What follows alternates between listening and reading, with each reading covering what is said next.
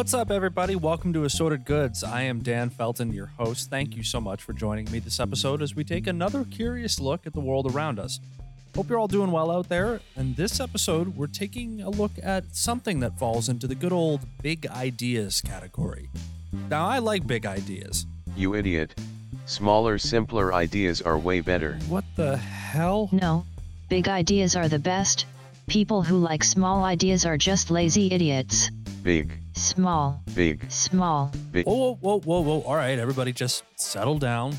Jeez, who knew robots could be so moody? One of the many, many things that rattles around my head all the time is the way that almost everything now seems to boil down to being about one side against another side.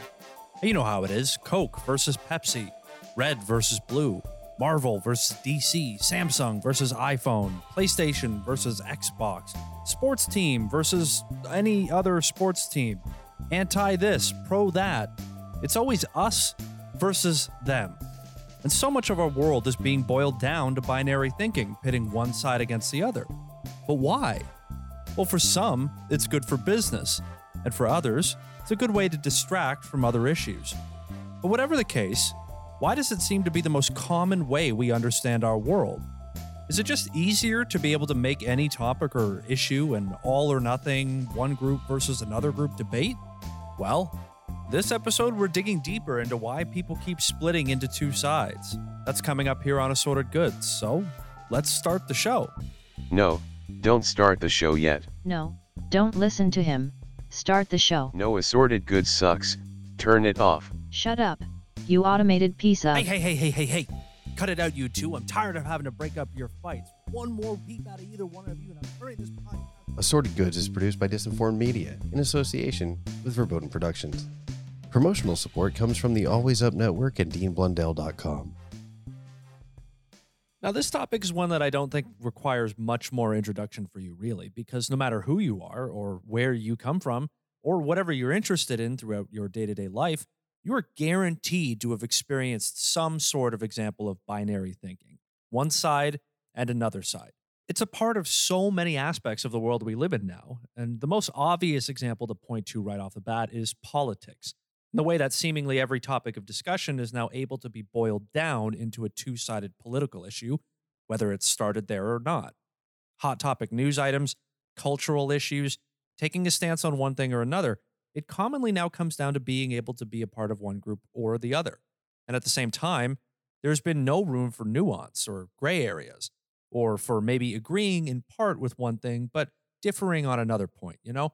It's an all or nothing proposition on most subjects. Either you're all in or you're out. But binary thinking isn't a new thing. It's not some recent development that I can go and blame on the internet or social media, which sucks because those are my usual go tos for placing blame. But why I've thought about doing an episode on this topic for a while is because I just don't get why it's everywhere all the time. And honestly, the more I researched it, the more I started to see it all over the place. I just don't understand why it dominates our discussions and why people don't seem to recognize the absurdity of it. I mean, human beings are infinitely complex and unique. Every person is a mashup of their genetics, their upbringings, their environments, and the complete roulette wheel of chance that is being alive. And yet, when there's something up for a debate, we have a need to identify people as belonging to one camp or another. And at the same time, we're living in a moment of history where some of the most traditionally concrete ideas of binary are being challenged. When you hear the word binary now, your mind likely thinks of the concept of gender, which for most of history was socially perceived as being one or the other, male or female. Of course, now we've come to understand that for many people, that isn't the case, and that they identify in a way that maybe isn't based on their external physical characteristics. It's something that can be fluid, that exists on a spectrum. Same thing with sexuality, another concept that has firm roots in social traditions, but over recent decades is now being understood and accepted as being something that isn't so simple to put into traditional categories. So, if we're able to recognize the nuance of complex issues like people's self identity and move past binary thinking there, then why is it that we don't notice binary thinking in the infinite number of other places it crops up?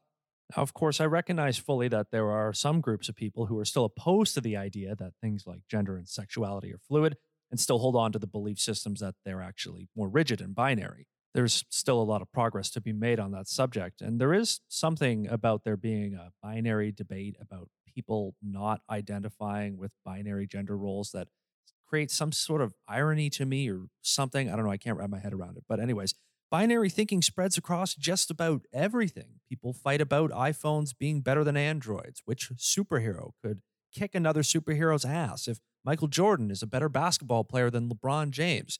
Pitting two anythings against each other is probably the backbone of the sports media and content world right now, by the way. But I could really just sit here for a full episode and fill it with nothing but examples of this. But then, of course, we wouldn't learn nothing. But obvious points aside, it's clear that what we're dealing with is something more elemental, more rooted in our brains than just being a trick used by news networks to get us to tweet more. So, why are these crazy monkey brains of ours so obsessed with filtering the world through that lens? Well, because so much of this subject comes back to the same old underlying forces that drive us as creatures. Back to the basics of being animals, baby. Binary thinking has its benefits to humans from an evolution perspective because it allows us to have clear options to choose from in an important moment. Think of fight or flight response. If a tiger is bearing down on you, about to rip you apart, there's not much time to consider the options. Why does this tiger want to harm me? No, you've got a split second to think of how to save your own ass. I got to run or defend myself.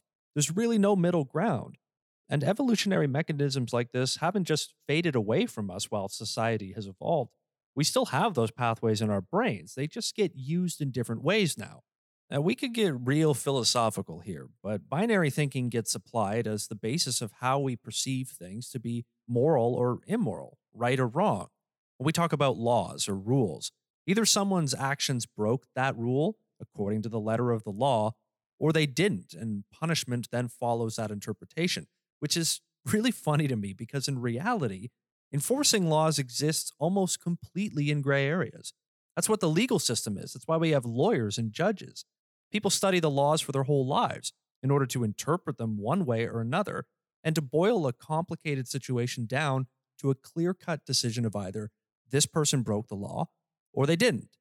Even when things are complicated, we like when they get simplified down to a one or another outcome. It's like this show complicated stuff getting boiled down to the simple.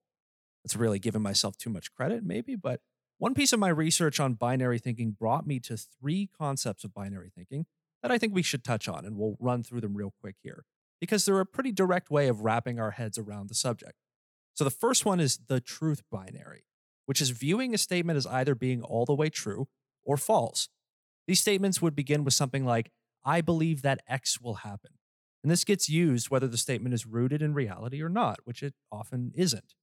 Now, I'll keep using sports fandom as an example this episode because it's the least volatile arena to draw examples from. And also, sorry, sports fans, myself included, but they are great examples for this episode. But sports fans all the time have this way of speaking about things that have not yet happened. Now, I'm a Los Angeles Rams fan, and they just played in the Super Bowl against the Cincinnati Bengals a couple of weeks ago. And before the game, I was obsessively reading everything about the game coming up and then reading the comments and replies, of course. And of course, I noticed that Bengals fans have no problem making statements like, oh, the Rams are going to get shut down by the Bengals and Joe Burrow is going to embarrass you guys, blah, blah, blah, blah, blah, blah, blah, blah, blah. See how that turned out for you all. now, they're not alone. That's every sports fan all the time for every sports team. But my point being, sports fans love to talk in absolutes about what they believe will happen, even though there are no absolute certainties. It doesn't stop people from framing their ideas as concrete realities ready to come true. You never hear a sports fan be like, I think there's a reasonable probability that our team's going to beat you this Sunday. Never. Anyways, second is the goodness binary. This one's pretty simple, explaining concepts in a direct, moral based approach. You know, if you voted for X, then you're a dick, for example, applying a deeper level of character to either side of an issue. And then the third example was the identification binary. And this is simply the application of characteristics to people based on their affiliations or identities. You know, if you're pro this, then you're good. If not, you're evil. Or people who are from this place are all blank, or men are all blank, women are all blank. You, you get what I'm saying, that kind of stuff. Now, all three of these blend together a bit with each other, and all three will be evident as we go through this episode. I just thought they were a good point of reference for us here. But the evolutionary or philosophical use of binary thinking still doesn't quite dig deep enough into the way our minds work. And this is where the psychological concept of splitting comes into play. Splitting is an unconscious defense mechanism in which people are unable to navigate the nuances of a two sided issue and bring them together into a complete whole. We can't appreciate the merits of multiple angles, so it's easier to make it all of one thing or another. Splitting causes people to think in extremes and absolutes, idealizing one side with aspects of virtue or superiority, while the other side embodies negative characteristics, such as being immoral or just being downright evil. Clinical psychologist Andrew Hartz described splitting in an interview with Forbes magazine as, quote, a defense mechanism in which people unconsciously frame ideas, individuals, or groups in an all or nothing term. Example, all good versus all bad, or all powerful versus 100% powerless, end quote. Pretty much what I just said, but it really drives it home when it comes from someone with an educational background, you know? Now, the term is commonly used in the assessments of people with borderline personality disorder because people with this diagnosis are unable to integrate the good and bad aspects of themselves and others. Splitting is also found in those with narcissistic personality disorder. And narcissism is an interesting spot to think about for a moment, as rates of collective narcissism are much higher in affiliated groups like political parties or religions, or again, even sports team fandom. Splitting can also be an emotional response for those experiencing depression, since it can be considered an emotional amplifier. And depression often will create intense emotional responses. You know, everything about my life is terrible is a splitting binary response. And being unable to recognize the bits of good that may exist in your life, too, is a result. And it should be noted that there is research showing that both rates of depression and of narcissistic personality traits are on the rise, meaning that the binary splitting of things would be on the rise too, as if we didn't have enough of it. Dividing things into binary opposites allows us to see the world in a much simpler lens and can both reinforce our own ideas and more clearly create an opposition to go against. And as much as there is that evolutionary usefulness to it, we simply don't need it for that as much anymore. I mean, very few people face immediate danger requiring a quick response in their day to day, which means that this way of thinking is a bit of a ghost in the machine that we still live with without understanding that our brains are tricking us. And at the same time, though, the use of binary thinking in how we identify groups has absolutely not gone away either. Tribal thinking is still very applicable in the modern world. And I'm sure that you can guess the downsides of all of this. It's pretty clear, isn't it? It makes it easier to create divides, for example, in politics or around a social issue, but it also brings our ability to create progress and change to a halt. Why? Well, ignoring the nuances of an argument, failing to recognize the merits of the other side of an issue, means that two groups of people are never going to be able to find common ground or create a compromise. They just sit and proclaim that one side should be the absolute and the other should disappear. Psychologist Andrew Hartz says that people tend to engage in this subconscious splitting because they have difficulty tolerating ambivalence or uncertainty. We get uncomfortable when something is uncertain, we don't like feeling like we don't know or that there's some sort of mystery that we can't wrap our heads around. Ambivalence is also the feeling people get when navigating a complicated issue. We get anxious when we have to think about how maybe my side of the argument has both merits and flaws, and that would mean that the other side does too. So maybe there's a middle ground that we can, ah, it's too much, forget it. It's just easier to say, screw it, you guys suck. But again, why is that the case? Well, one reason may be is that because anything that we employ binary thinking towards usually has something to do with our core beliefs. If you love the Miami Heat basketball team, it's probably part of who you are. So you've got a piece of your personal identity attached to that fandom. You're not going to let some fan of some other team say that LeBron James was better on Cleveland than he was when he was with the Miami Heat. Hell no. How dare you? It's just factually not true. And that's just sports. Think about politics, religion, social issues, things that are deeper than just entertainment, parts of people's belief systems that define who they are and how they live. You can't disrespect my faith. And because I have a sense of belonging attached with it, I can't see past that to maybe understand that there could be merits to an argument that pokes holes in my beliefs, even if they are true. It would just call into question a central piece of my self identity. And nobody likes that. If I'm a diehard conservative or liberal, you know, I go to the rallies and I share the hashtags, all that good stuff. I can't just admit that the other side makes a good point because that would create uncertainty in my beliefs about my group and what we believe. The other people are wrong or immoral or just devilishly evil, damn it. It comes back to that fight or flight response.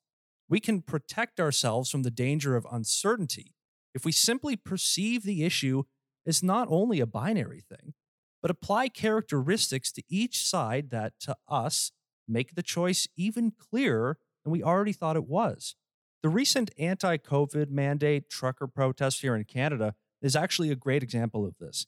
Yes, there were various groups at work to create and bolster that movement, but as it unfolded here, I was struck by some of the underlying ideas being shared by the protesters, some of whom I've encountered in the city I live in as well. The issue to them was about freedoms and government overreach and all that, sure, but there was also a pretty clear idea being shared that the people they were opposing, government authorities and those who were going along with public health mandates, were somehow evil and spreading the ways of the devil to our children. Seriously, that was common. This group had a strong sense of belief in what they were standing up for. The issue to them was that they didn't want to live under public health restrictions. Sure, okay. But then they also claimed to be fighting for the future of the country and fighting against evil forces that were a threat to our way of life. It's a prime example of bolstering your own ideological viewpoint or the side of the binary issue you fall on with an abstract concept like moral superiority. We don't want mask mandates as one thing. We're fighting against the forces of the devil? Yeah.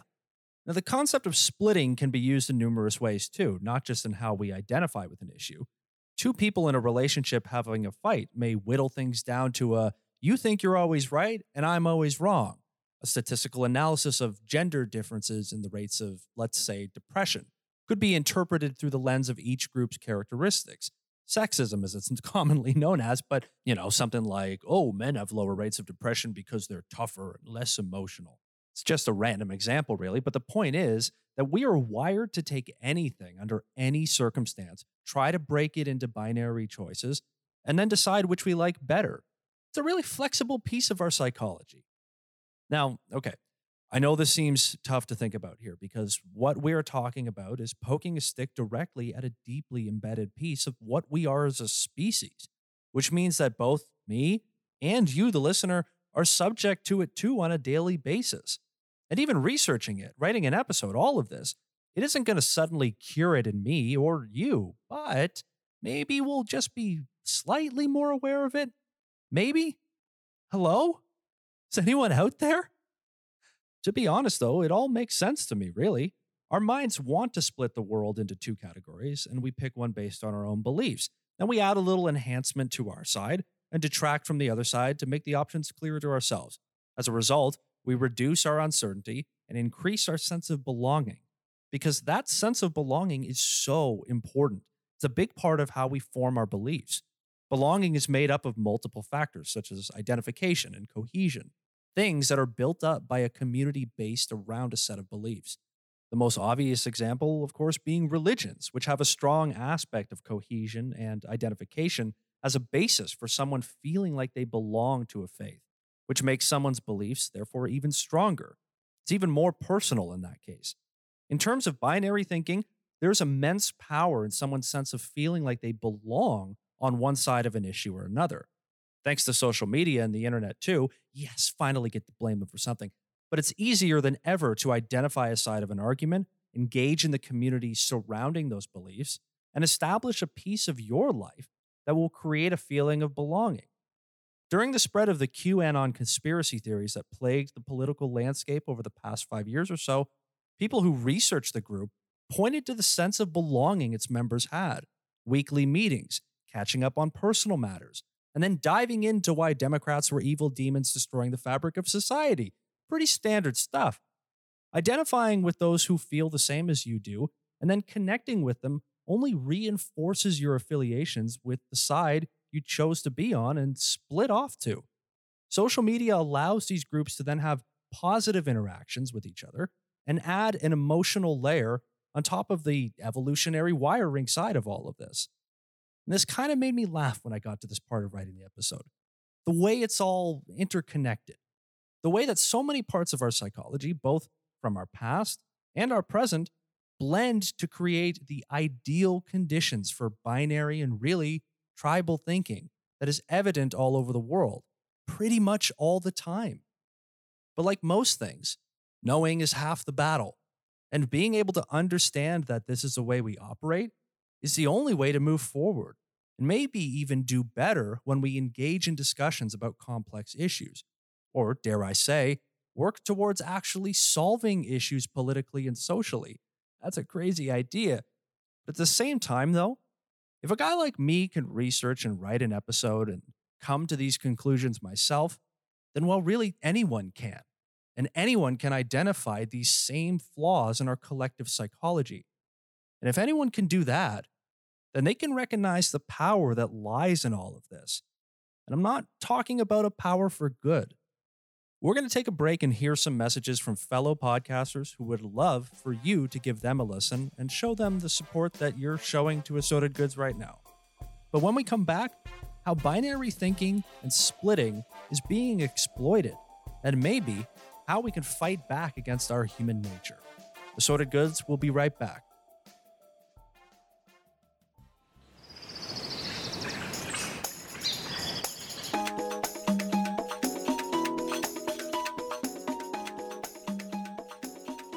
Have you ever wanted to hear more about deities worshipped in Nigerian religions, or black vampires dwelling amongst Americans, or how about those mermaids in Trinidad and Tobago? If so, check out By the Fire podcast, where I, Ken, your host, explore tales of mythical creatures and folklore from across the black diaspora. Join me every two weeks where I review black horror media, hear insights from a variety of guest speakers, and be amazed at the vast archive of tales passed down from generation to generation. Check out bythefirepodcast.com for more information and subscribe to the newsletter so you never miss an episode. I look forward to you joining me by the fire.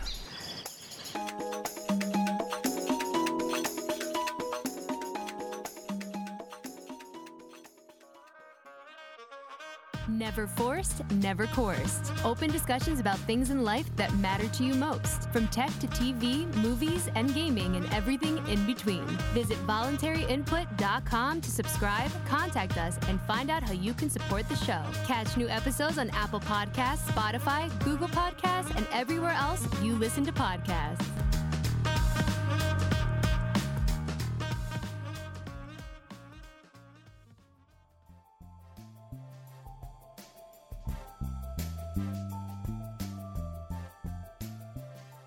So now that we've established that human beings are just naturally predisposed to dividing the world into simple categories and then choosing a side accordingly, we have to wonder how is this concept taken and then twisted to serve the goals of one group or another?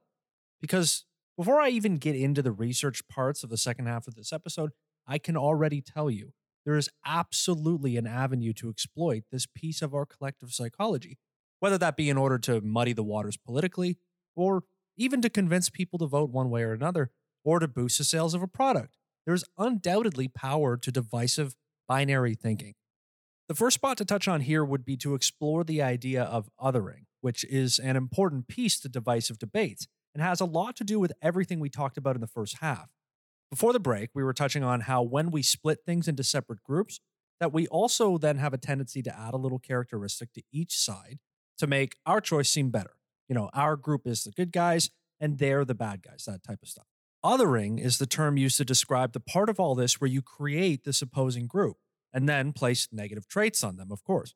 So you form your own group of people based on some sort of social identity. Let's say fellow citizens of your own nation, or people who also love Marvel comics, or people who have the same skin color as you. You really can do this in a lot of different ways. And remember, this creates that sense of belonging that people cling to. But then on the other side of this binary debate is the other group. And you can paint them any way you'd like to. Othering obviously can morph into things like racism and sexism. They usually go hand in hand. Take the issue of immigration, for instance, and the discussions that usually end up surrounding it. It's one of the best examples of the use of othering. It's a narrative that gets boosted by politicians and members of the media looking to create and then prey on an emotional issue for people. You start by identifying a group of outsiders or others who are different from you in just any sort of basic way. And by basic, in this case, I would mean it can just be something as simple as they aren't from the same place as us. Now you've engaged binary thinking. You have split the issue into two groups. In this case, people who are from here versus people who are not from here. And as we talked about before, now you get to add those little make believe details that lift up your side and further put down the other side. Immigrants are blank, blank, blankety, blank, blank, blank, and therefore you shouldn't let them in. You know, they aren't true patriotic people like you. They won't abide by our flawless laws and adapt to our perfect way of life. What do we need them for? So you've managed to not only split people into these two groups, but the trick of othering is that, unlike a more two sided issue, you pretty much get to create an opposing group out of thin air and then place the issues over top of it. Again, with immigration as an example, say the economy comes on hard times and people get frustrated. Well, maybe they'll start asking questions about the people in charge around here. Ah, but if I blame immigrants for the problems of the local community, I can A, create a socially identifiable group for these frustrated people to belong to, and then, of course, boost it with nice words. Patriots, real, whatever country you're in, Ians, freedom lovers, stuff like that. And B, I can now harness the frustrations of this group and simply project them outwards at an other group. Your wages haven't gone up for years because of cheap illegal immigrant labor. And yeah, you may have figured out that I'm using an example that isn't really all that made up because it's been a common tactic for decades now in politics and by politically biased news organizations. Divide, characterize, exploit. Sometimes also known as the idea of dividing and conquering, but either way, it doesn't really sound that great. Othering seems to be a little bit different from splitting in that way, that it artificially creates a second side, of course, riddled with bad traits, and then boom, Suddenly, a clear two sided issue has been created. So, so far this episode, we're getting an idea of how all these things blend together and come back to the same evolutionary, stupid monkey brain stuff that we still have not gotten over as humans. We want to belong, and we want to feel like we're with people who get us. We want answers to questions that we're burdened with. We want to understand why the world isn't the way we wish it to be. Remember, we hate uncertainty, which is why we flock to separate groups and we need an outlet for our frustrations, naturally pitting one versus the other. Which is why it pisses me off to see how effective these tactics have been in creating political divisiveness and how they continue to be exploited every day, right now, while I'm talking, or you're listening to me talk. It's happening all the time. And once again, I get to target the internet and social media. Yes, because it's undeniable that in the past decade, as the world has not just become economically intertwined with each other to create a global community of politics and economics, but social media, of course, has socially connected communities all over the world in a way that human beings have never remotely experienced in their entire history. Blend in the fact that misinformation is so rampant and is used to intentionally mislead people, exploiting these pieces of collective psychology and of social identity it's been a breeze, man. Especially when there are large technology companies that shrug at the dangers of these trends and people in positions of power who are eager to exploit it all for their own personal gain. And let me just interject again that if a guy in his apartment making a podcast can research and uncover all these secrets of binary thinking and divisive social movements, then what are multi billion dollar news and tech companies capable of? But all right, Let's get some examples of how all of this is being exploited these days. Politics, again, seems to be like the most obvious example. And over the past decade, political polarization has been on a dramatic rise, not just in America, where they've mastered the craft of it, really, but across democracies all around the globe. The use of binary thinking, splitting, and othering are effective tools for any politician who wants to establish a more concrete base of support while also creating an emotionally motivated cause to get behind. Vote for us because we believe in freedom and family values and all this good stuff. And my opponents, well, if they win, they'll bring destruction to our nation and our way of life. Politics has been coated in a nice layer of rhetoric along those lines. We're your only hope. They'll destroy everything. that kind of stuff. Now, of course, I could harp on the politics examples forever and ever, but they're far from being the only place where we see this kind of exploitation. It just may be the clearest example that we're now falling for repeatedly every election cycle and really every other moment in between, as politically divisive news networks and social media allow for splitting narratives to be shared endlessly all the time forever. Yay.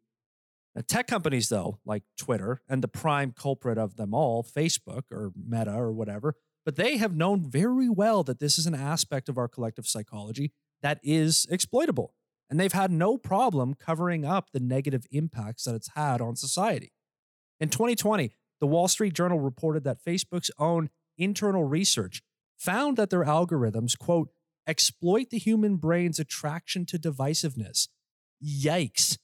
They also found out in 2016, 64% of Facebook users who joined extremist groups on their platform did so at the behest of Facebook's own recommendation algorithms.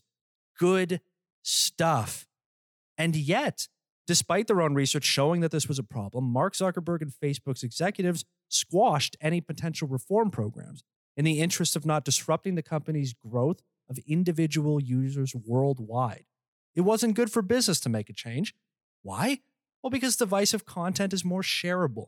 It evokes more of an emotional response and reinforces the ideas of binary thinking and splitting. All of these things are good for business. Then there's the politically divisive news organization Fox News, the OGs of the divisive politics sells philosophy, which has been a subscriber to these ideas for decades. And when you combine them with social media, politically divisive outlets like Fox have explicitly stated that they actually aim to create more divisive content because it leads to higher engagement numbers. Again, better for business. And research into the subject has shown that the more of an emotional pull you create with your content, the more it will be liked, shared, and spread to more and more people. And that's the goal of making anything. I admit that I would like to do that too. I mean, here's a thought if I wanted assorted goods to grow much, much larger, I could say, take an episode like this one and then sprinkle in some of that binary divisiveness of my own. Maybe I'd change the title of this episode to How Republicans Are Destroying the World and then carefully craft the episode so that I can both criticize the effects of binary thinking while also hypocritically using it to my advantage to paint a picture. Then maybe the episode would be more searchable in the algorithms Maybe it would be shared more amongst people who agree with me, and I'll be selling ball hair trimmers in no time. Hmm. You know, come to think of it. But Facebook and Twitter, even, are just examples of a much larger systematic issue in our modern information economy. Every single news outlet, website, YouTube channel, podcaster, all of us want your attention, your time. And we all need it because it's a direct measure of our success. Now, here's a story. Last year, I was able to get access to some inside professional content creation expert guidance. And what I was told was that what sells is exactly that talking about the hot topic stories and news and being bold in your opinions on the matter by taking a side and being firm in what you say. Why? Well, because listeners or viewers or whoever and the algorithms both respond positively and enjoy that kind of content more. People like being appealed to this binary way of thinking. And admittedly, I don't like that philosophy. And maybe it'll be why this show remains a nice small little community of myself and a few dozen loyal listeners who swing by to hear yet another audio essay about a complicated topic. I really do love you all, seriously. But this is where we are, though.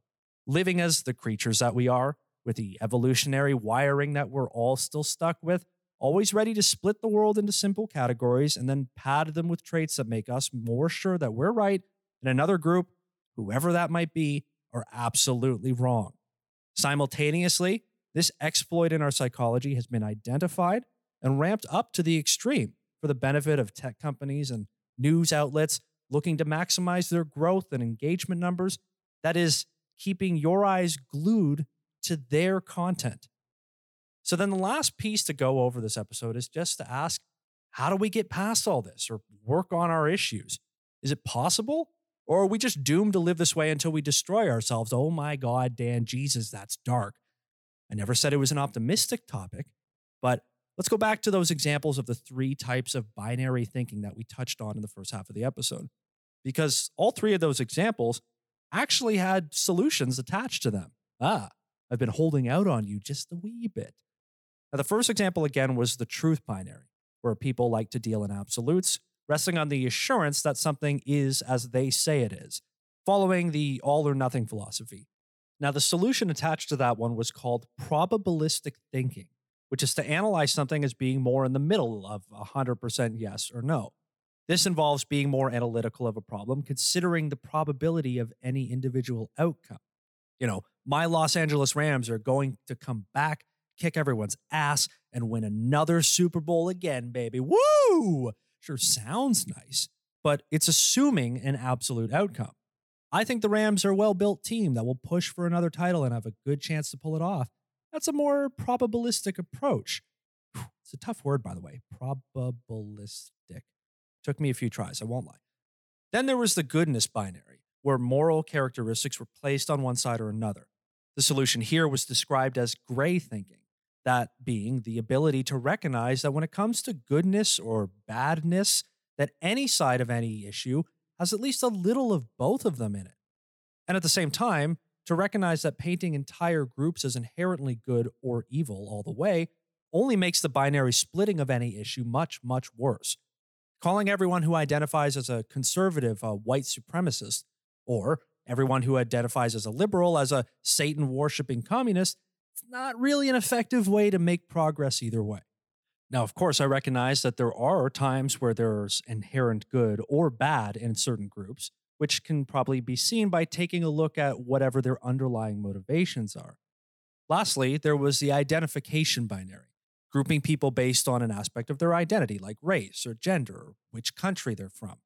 The solution suggested there was multi factor thinking, or recognizing the degree to which someone's identity has something to do with a trait being applied to them.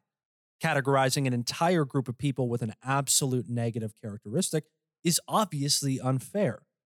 For example, someone may be a criminal but that doesn't make the crime they committed automatically equal to a more severe crime.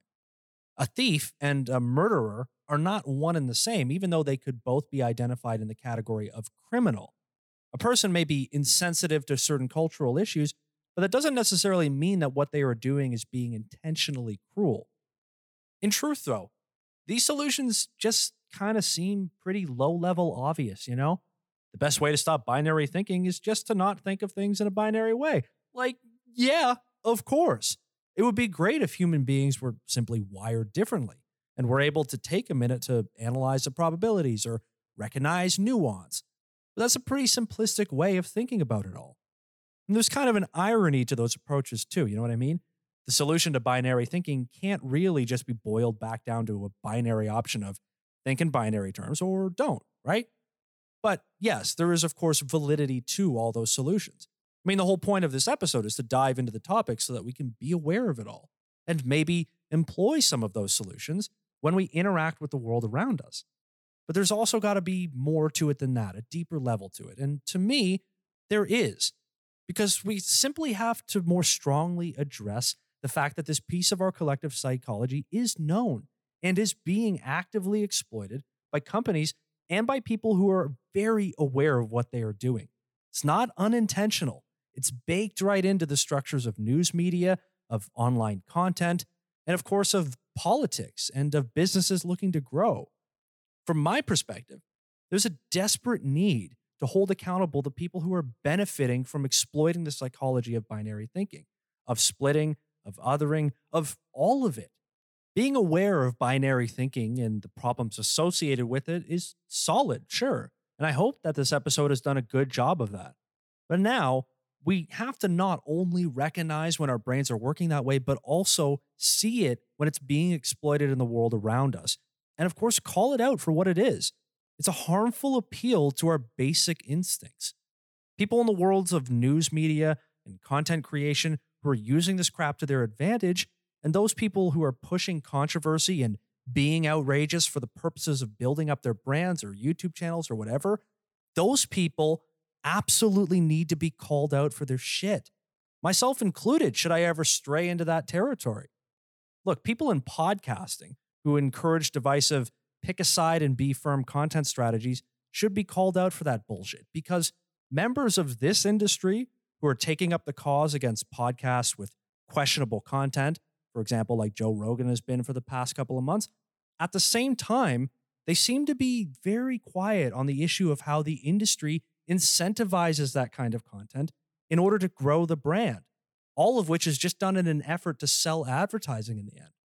There is both a personal and systematic approach to working through binary thinking and the social, cultural, and economic divides that it creates. And we are desperately in need of people being more aware that they are both being pitted against each other and are actively pitting themselves against other groups as they move through their lives. Because if we can't start to shift our mindsets and viewpoints back to some sort of common ground, back towards some sort of understanding of nuances, or realizing that there's good and bad in all things, well, then I don't know what the final outcome will be if the world just keeps splitting into two groups of all or nothing. But my money would be on the nothing side of it all being pretty close to what we'll get in the end. All right, that's it for this episode of Assorted Goods. Thank you very much for listening. I hope you enjoyed it, or maybe you hated the episode and everyone who likes it as well. If you want to follow the show on the socials, you can follow me and Assorted Goods on Twitter and Instagram. The handle on both platforms is at disinformeddan. You can also visit the website, disinformed.ca, where you can find show notes for each episode, which includes the sources used for the information in the episode. If you'd like to support Assorted Goods, all that I ask is that you hit the subscribe button on whichever app you choose to listen on. And of course, tell a friend about the show, send them a link, and get them on board with you. And if you want to email the show, you can reach me through the contact page on disinformed.ca or just make it easy and email me at dan at disinformed.ca. The music for this episode was created and produced by my talented brother, David Felton. Thank you, brother, as always. And credit for the information used in this episode goes to the journalists, academics, writers, editors, and everyone involved in keeping people like me informed so I can provide people like you with a quality show. Thank you again for listening. Take care of each other out there, and I will catch you next time here on Assorted Goods.